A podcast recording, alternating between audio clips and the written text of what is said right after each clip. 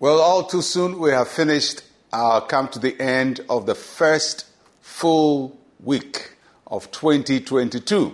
Uh, we started uh, from uh, crossover. Now uh, the first full week is ended. So, Luke chapter 13, verses 6 and 7. He also spoke this parable. A certain man had a fig tree planted in his vineyard, and he came seeking fruit on it and found none. Then he said to the keeper of his vineyard, Look, for three years I have come seeking fruit on this fig tree and find none. Cut it down. Why does it use up the ground? Jesus taught a lot of lessons with parables, and in this uh, parable, he's talking about bearing fruits or producing results. And the key lesson we learn here is that God wants us to produce results. He doesn't just want us to exist, He doesn't want us to just be active, He just doesn't want us to just be busy. And it's important to work hard, it's important to be busy, it's important to invest uh, in, in courage and not procrastinate and all of that. But at the end of the day, all of that must produce results.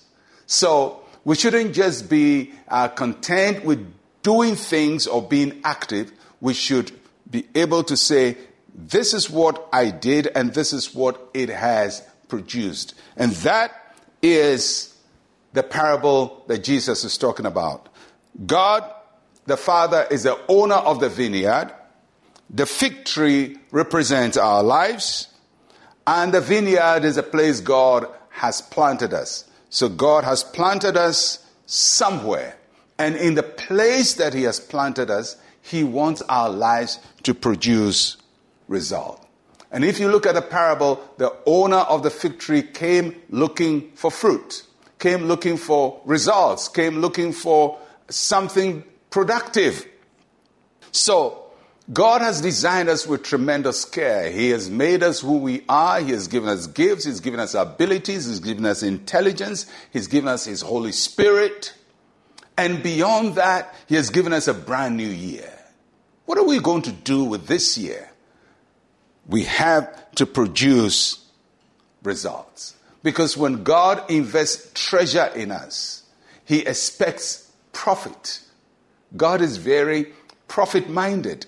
And when He invests something in us, He expects profit. If you look at all the parables Jesus taught uh, uh, around this, whether it's a parable of the talents, parable of the minas, or this parable, the, the net effect is that God is looking for results.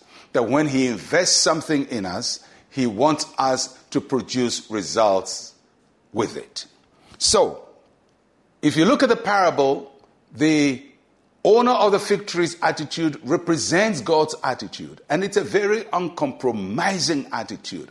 It, it almost seems like a harsh attitude. He says, I've come looking for fruit on this fig tree for three years, and there's none. Cut it down because it is wasting the ground. That seems harsh, but that is God's attitude. That when our lives are not producing results, he doesn't smile. He doesn't pat us on the back. He doesn't get nice with us. God gets angry with us when our lives are non productive. So, this year, if we want God's favor on our lives, we want God to smile on us, the way we do it is that we produce results out of all that He has invested in us. And when we do that, then he adds up, he increases us, he adds up to us based on what we have already achieved. So, in this year of increase, don't just expect that out of heaven God will give you things. That's not how it works. You're going to work hard, you're going to produce results, and God is going to amplify your results. So when you're supposed to get 10, He'll make it 100 for you. But you must produce the 10. You must produce the results your life must yield fruit. So I pray for each one of us as we uh, start uh, the second week of this year that God will make our lives fruitful and that will increase abundantly in all that we do. in Jesus' name. Let's pray. Say with me, Heavenly Father, help me to make the most of all that you have invested in me. In Jesus' name, amen and amen. We start a new week tomorrow, and I'll catch you again. I'm Pastor Mensa Otabil. Shalom, peace, and life to you.